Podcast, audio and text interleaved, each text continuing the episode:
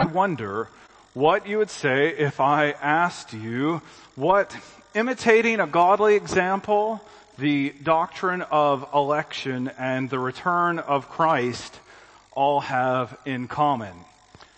And although it might sound like the start of a easy Christian joke, these things have two things in common.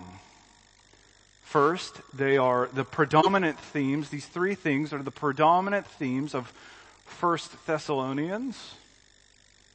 And second, Paul intended all of them to bring hope and encouragement to the Thessalonian Christians.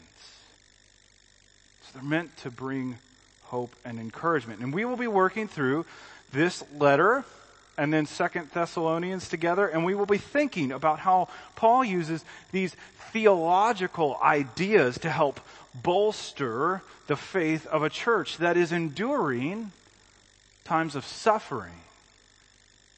And so before we dive into this letter though, we probably need a little bit of background to understand what's going on here. So Thessalonica was a major cultural and trade center of the Roman Empire. And we know a little bit about Paul's missionary work there from the passage we read in Acts 17 and 18. We know that Paul and Silas began their work there by engaging the Jewish synagogue for three Sabbaths.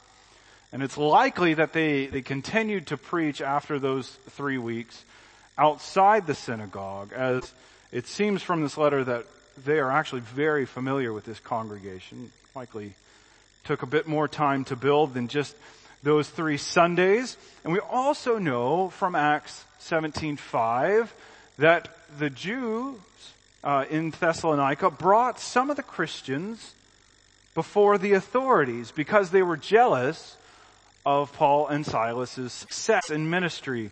And this upheaval pushed Paul and Silas to leave and go minister elsewhere. And yet still further we know from 1 Thessalonians 3 that Paul sent Timothy to check on the Thessalonian church. And it's likely that Paul wrote this letter from Corinth, and his time there we read in Acts 18, around 49 or 50 AD, when Timothy returned with a good report about this Thessalonian church. Now, it's worth noting, I think, that this is likely first, first inspired letter. And this letter reveals that Paul was encouraged by the report about the Thessalonian church, but he was also concerned to encourage them during a time of oppression and give them reasons to maintain their hope in Christ. And that's going to be a, a really leading idea throughout this letter. But now we get to get to the really good stuff. The, the text itself. It's good to get, I mean, who cares about Greece and that sort of thing? We get to look at God's Word.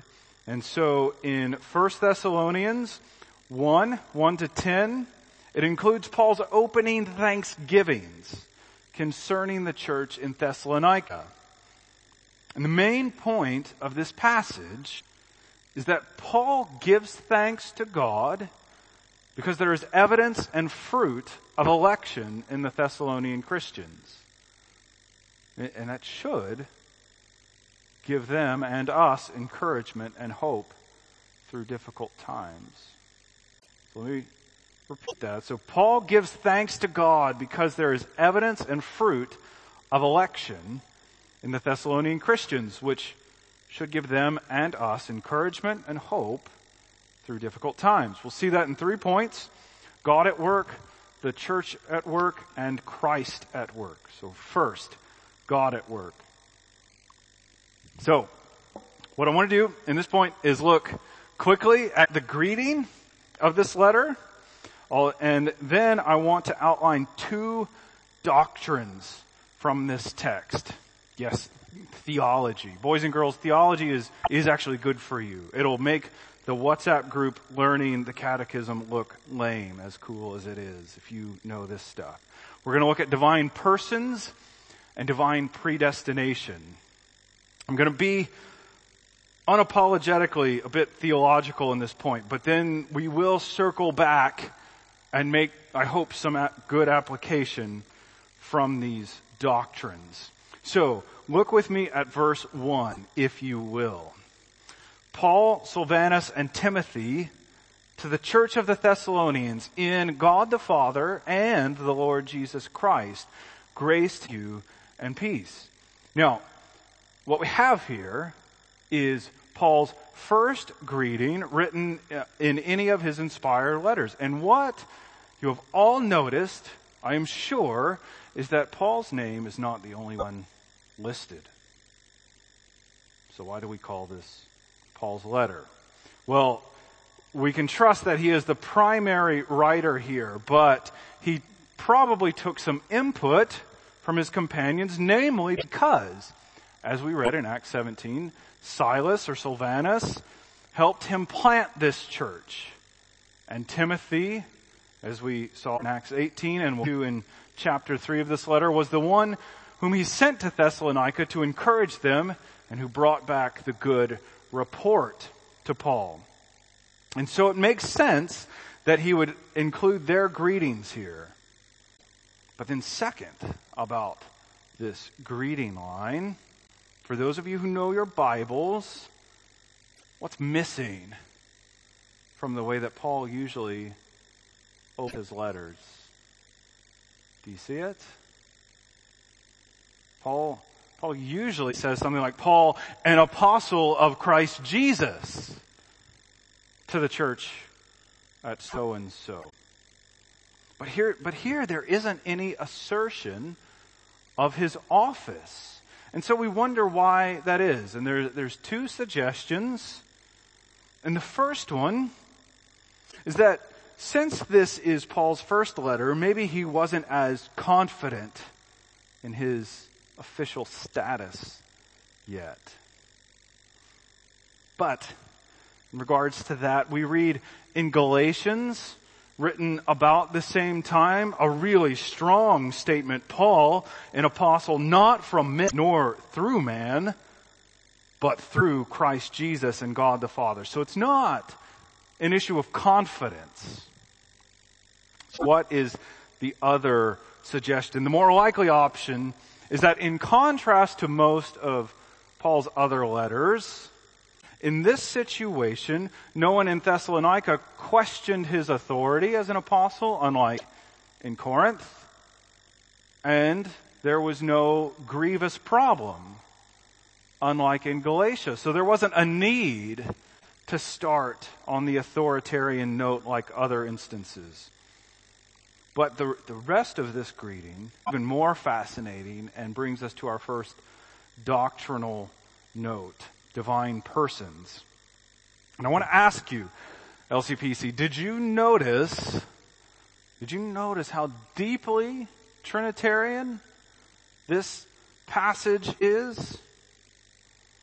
How fully the Trinity is incorporated into these verses. Did you notice how Paul linked the Father, Son, and Spirit, the substance of everything he discussed here? Because this passage is so important because it shows us how the earliest Christians were able to argue from, not for, the doctrine of the Trinity. In other words, even before the New Testament was completed, the doctrine of the Trinity was in full use, and biblical writers were able to assume understanding of the Trinity when they addressed churches.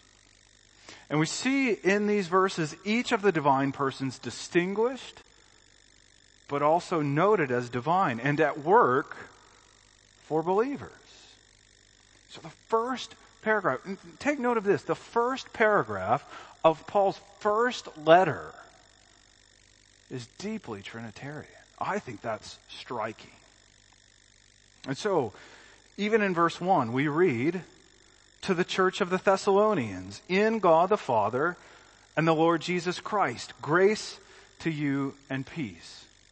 Now, let me point out something really small but really important to you. I'm going to be a bit technical. I'm going to give you a few details and then I'm going to, the data, and then I'm going to draw it together. So hang with me for a moment. look how it says in this phrase, in God the Father and the Lord Jesus Christ. The, the, the Greek language is really precise, even with tiny words, and it's important that the word in only occurs once here. And so Paul did not write in God the Father and in the Lord Jesus Christ. And so th- this means he's trying to, to group this whole phrase together. And I'll, I'll show you what that means in a second. But in case you think I'm, I'm just on about nothing, let me prove that, that this is a thing.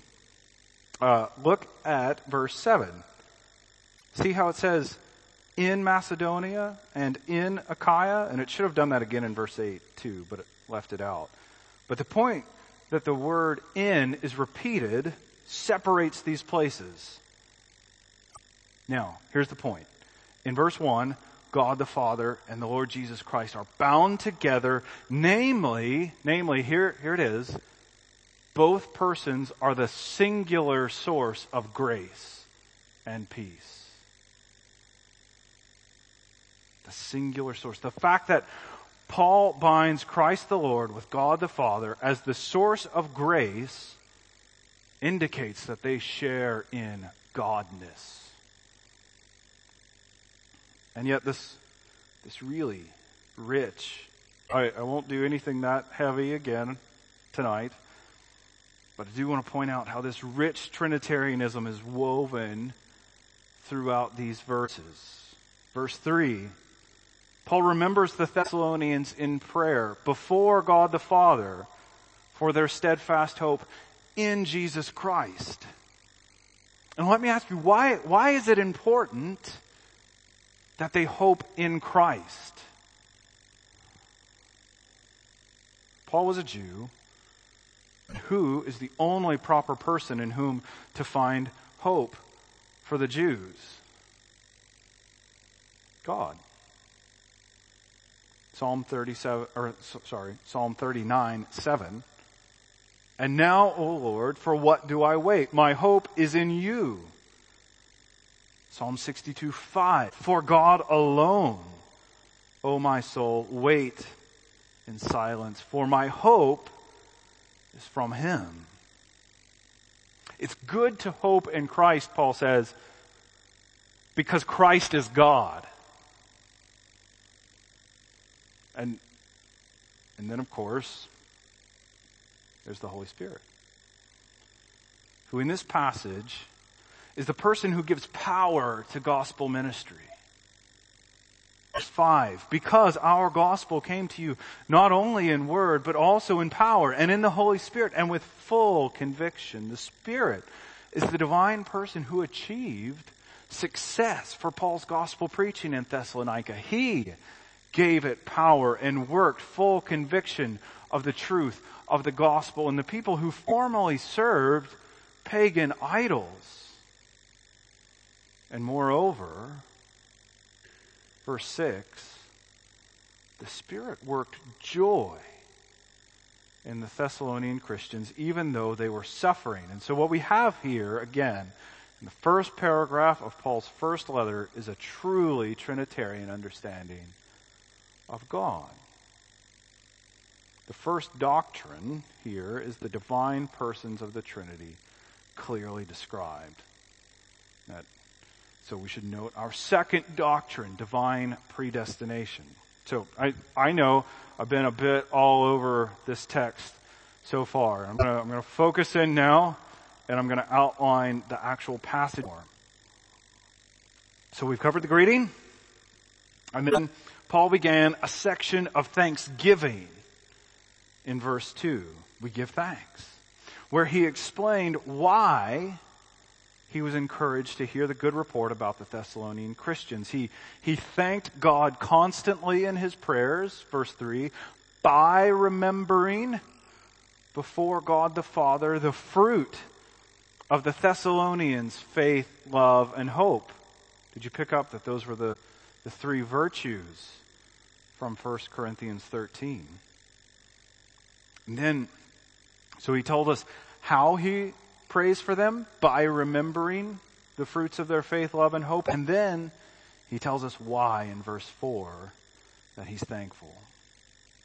Paul thanked God because we know, brothers loved by God, that he has chosen you because our gospel came to you not only in word, but also in power and in the Holy Spirit and with full conviction. And so, so Paul thanked God because he saw evidence of election among the Thessalonian Christians, namely that, that they had become Christians. As he said in verse 9, they turned to God from idols. Gospel landed with the power of the Holy Spirit, and people in this pagan city had believed in Christ. And the fact that people turned to Christ and that they continued to pursue holiness in the midst of oppression indicated to Paul that he could have confidence that the people of this church, by and large, were members of God's chosen people. I said, I, I want to note for you a really important implication of all this doctrinal talk, specifically about this doctrine of election. Our, our default today, is it not, so often when we think of the doctrine of election is to say, but, but how can I ever know if I am chosen? Or why would I do anything if I think I'm chosen? Those are the two ditches on the side of the road, so to speak, and it's easy to fall into either one of them. We can turn this doctrine into total abstraction, but look, notice how Paul uses it in this passage. He wanted the Thessalonian Christians to find comfort in this doctrine. Far, far from trying to send them into introspective doubt, Paul was trying to use his perception of their election to encourage them in a really difficult time. They endured hardship affliction, oppression, he said to them, remember how obvious it is to the rest of us that God has chosen you.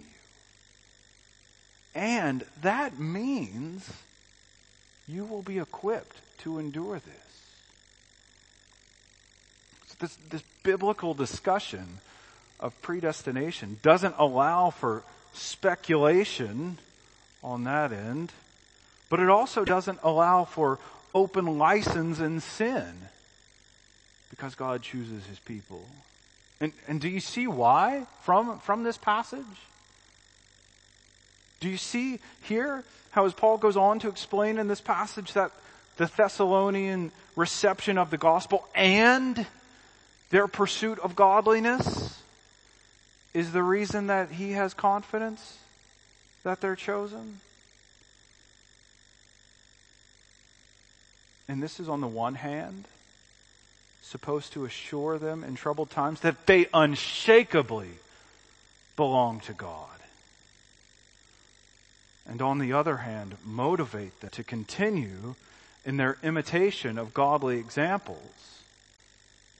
And so the second doctrine of this passage is divine predestination that is meant to give encouragement of God's love and exhortation to continue in holiness.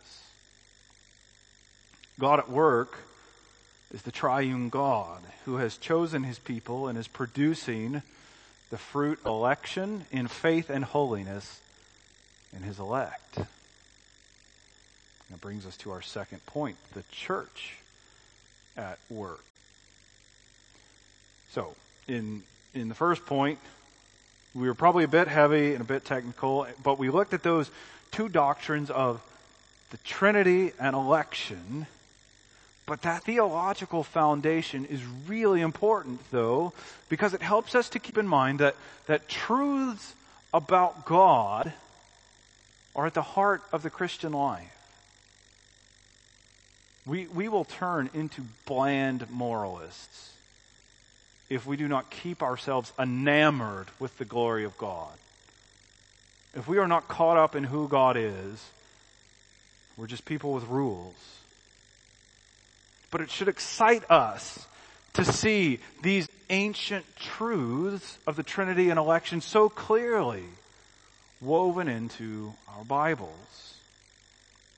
And now on this point and the next, I want to turn to make some application from this passage. How do we start to make use of the things here? And in what way do these theological truths motivate us in the course of daily life? And so first, in this point specifically, I want to ask how this passage causes us, or should cause us at least, to check ourselves for sin. How might this convict us? And so we, we noted in the last point how Paul was convinced the Thessalonian Christians were among the elect because they had received the word of the gospel. And, and look with me though, starting in verse 6, how he explained that the further evidence of how they received the gospel was that they became imitators of the apostles and the life of Christ to such a degree that, verse 7, they, quote, became an example to all the believers in Macedonia and in Achaia. And so as we, as we see in verse 8, there, the report of their faith became well known throughout the whole region. And that should cause us to ask about what are our churches like? Now, because I'm new here, just three weeks into being part of this congregation, I can still get away with saying that this church, like the Thessalonians, has a really good report. And I mean, that's actually one of the reasons why it is so exciting to get to be here and participate in ministry. And I don't, I don't just mean sort of a local knowledge. When I'm spoken with former professors in California, they, they know who London City Presbyterian is, and they want to visit. But, there's always the but. We can't simply leave it at our church broadly has a good reputation and we have to ask about our own lives. And so I want each of you individually to ask, are you personally on board with the things in the life of this church that give it a good report? What, what's your stance towards all the things that we do here? Are, are you just glad that you have a place to go Sunday morning and Sunday night? Or are you glad there is a place to worship God in a way that accords with Scripture and prioritizes Bible preaching? Do you, do you think it's silly how much we pray that lost people would get saved and believe this? Or do you think that's serious business? Even, even if you're glad that there's good worship here, do, do you come to our prayer meetings? Because the quality of worship and the preaching here thrives on the support of prayer groups on Sunday nights, Thursday nights, and in midweek Bible studies. If, if you like the preaching here, you should be praying that it keeps going. And if you don't like the preaching here, you should be praying that it gets good. So are you engaged with the prayer ministry of this church? Are you trying to get around people of this church for encouragement and fellowship as much as you're able? And not just to tilt to one side so that the people who are there get off. If you're there, are you encouraging people to come with you? to worship, to evening worship, to our prayer gatherings? Or are you worried about annoying people? And so we remain silent. Because the reason why LCPC has a good report is because people have been committed to word and prayer, but that will not linger on the past work of others. Each one of you has to make that commitment your own as much as you are able, else we cannot assume that we will always be useful. But we want to be useful. The church at work is the gathering of God's people who are actively pursuing Him and seeking to advance His kingdom on earth, and we participating in that endeavor. It brings us to our third point Christ at work. So, in the first point, we considered two primary doctrines of this passage divine persons, divine predestination. And then in the second point, we reflected on how this passage might cause us to think about our own witness in the world and how even though this church has a good report, we need to be personally involved in the things that bring it a good report. But now in this point, so that was the bad news. In this point, I want to think about how does this passage give us reason to rejoice? So I, t- I told you in the introduction that the three major themes of this letter are the imitation of a godly example, the, the apostles and the Lord, the doctrine of election, and the return of Christ. And we've seen in this passage a, a focus on the Thessalonians' imitation of the apostles and the Lord as the cause of the good report. And we saw how that imitation as well as the reception of the gospel gave Paul confidence that the Thessalonians were elect. And now we want to think uh, about that last theme. So in verses 9 and 10, we find a treatment of the return of Christ and how he will be returning to rescue his people. And we all know, I would guess, that there are loads of notions about the return of Christ. And we will have the opportunity to discuss some of those as we move through 1st and 2nd Thessalonians, but the details need to wait. What we need to do here is look at the role that the return of Christ plays in this letter.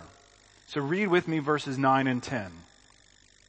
For they themselves report concerning us the kind of reception we had among you, meaning the Thessalonians had received the gospel that Paul and his companions taught, and how you turned to God from idols to serve the living and true God and to wait for his son from heaven whom he raised from the dead, Jesus, who delivers us from the wrath to come. The, so the Thessalonians had turned to God from idols to serve him and, and to wait for the return of the Son.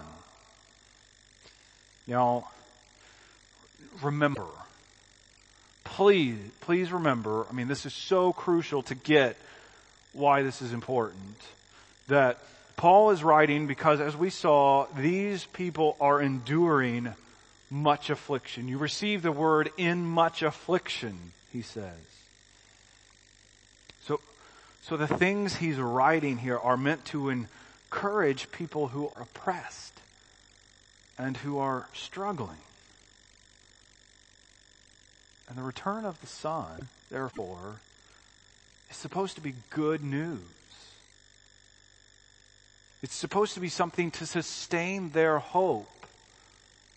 And I, I personally think that conflicts with a whole host of popular teaching, widespread ideas about the second coming. And And here's the point. Here's the point. Paul intends the coming of Christ to give hope and comfort to Christian people.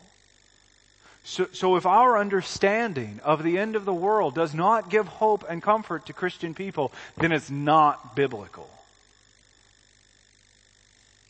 So if you hear TV and radio, so-called preachers, and everything they have to say about Christ's return results in fear, then you know you've got to run the other way because it's not what the Bible intended to accomplish talking about the return of Christ. Christ's return should lift up our heads, Christians, and strengthen our backs so that we can press forward, waiting the return of our Savior. It should be good news. So here's the, here's the, the question that I know you all have. Why? Why should Christ's return be good news? Why should that give me hope? And you can see the answer in verse 10, can't you? Jesus will come back to deliver us from the wrath of God. For, for those who are in Christ, His return means total rescue from the effects of sin. How, how can we be certain of this? Well, we know we can depend on His rescue because the only reason He stands in heaven now is to plead our case. He, Hebrews 5 tells us, although He was a son, he learned obedience through what he suffered. And being made perfect, he became the source of eternal salvation to all who obey him, being designated a high priest after the order of Melchizedek. So, so if Christ was appointed to stand in heaven now to save you, how, how could he return with any other purpose?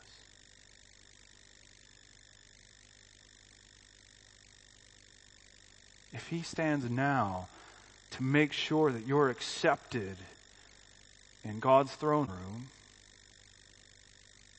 why would he come back except to save his people?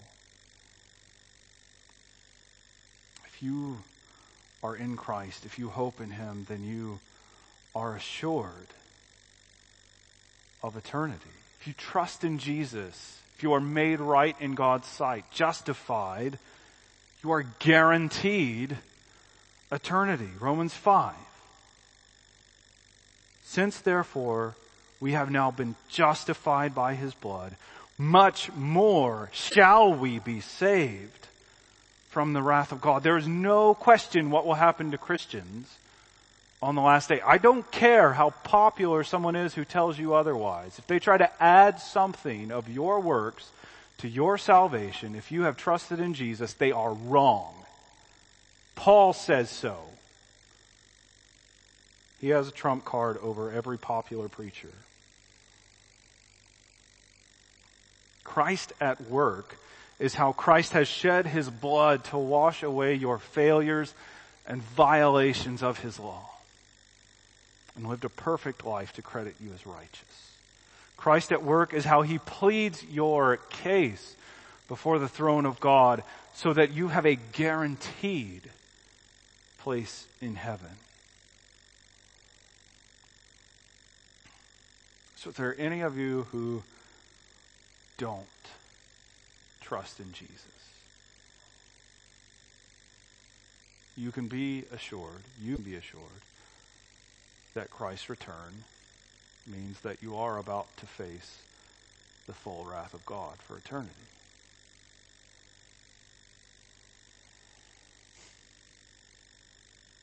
So then why will you not trust in him now? Why would you not come to him for rescue? Now is the moment to trust in Christ. Whether it's for the first time or even with renewed assurance that we all need every week. Now is the moment to trust in Christ so that we can look forward to his coming with hope, knowing that the Son of God, the Son of God was raised from the dead so that he could raise you from the dead for life. Wipe away every tear and give you a hope, a home, and a family for eternity. Let's pray.